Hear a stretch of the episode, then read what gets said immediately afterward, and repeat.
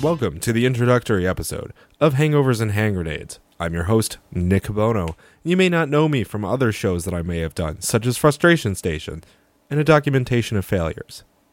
This show is going to be very similar to those things that you never heard of, where it's going to not have a real genre. It's just going to be kind of a fun talk show, maybe a gaming, streaming thing once in a while, but really mostly stuff dedicated to what I want to talk about, such as movies and games and other weird stuff, because I have lots of dumb shit to talk about and I like the sound of my own voice, and there's nothing you can do about it because I bought a microphone. Haha!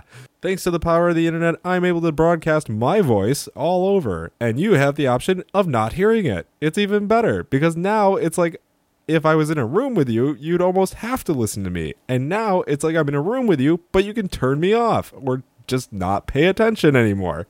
It's really great, but this show is going to be a huge waste of time for everyone, including myself. I'm persistent. So, that all being said, make sure you keep tuning in for other episodes that are actually going to be real episodes where I may be drunk, possibly, hence the name Hangovers and Hand Grenades. And also expect some fun guests to join the show where I take an outside looking in perspective on their life because my life is boring. Having a boring life is great though because you form a bunch of opinions that are completely uneducated about other people's lives. So therefore, I've decided to make my voice heard and my opinion known of what everyone else is doing around me. But you know what? Isn't that what anyone with a microphone really does?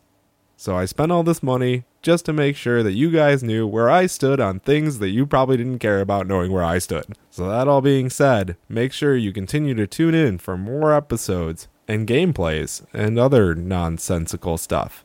Thanks for tuning in to this episode at least. I hope that I uh, didn't bore you too much yet because it's only gonna go downhill from here.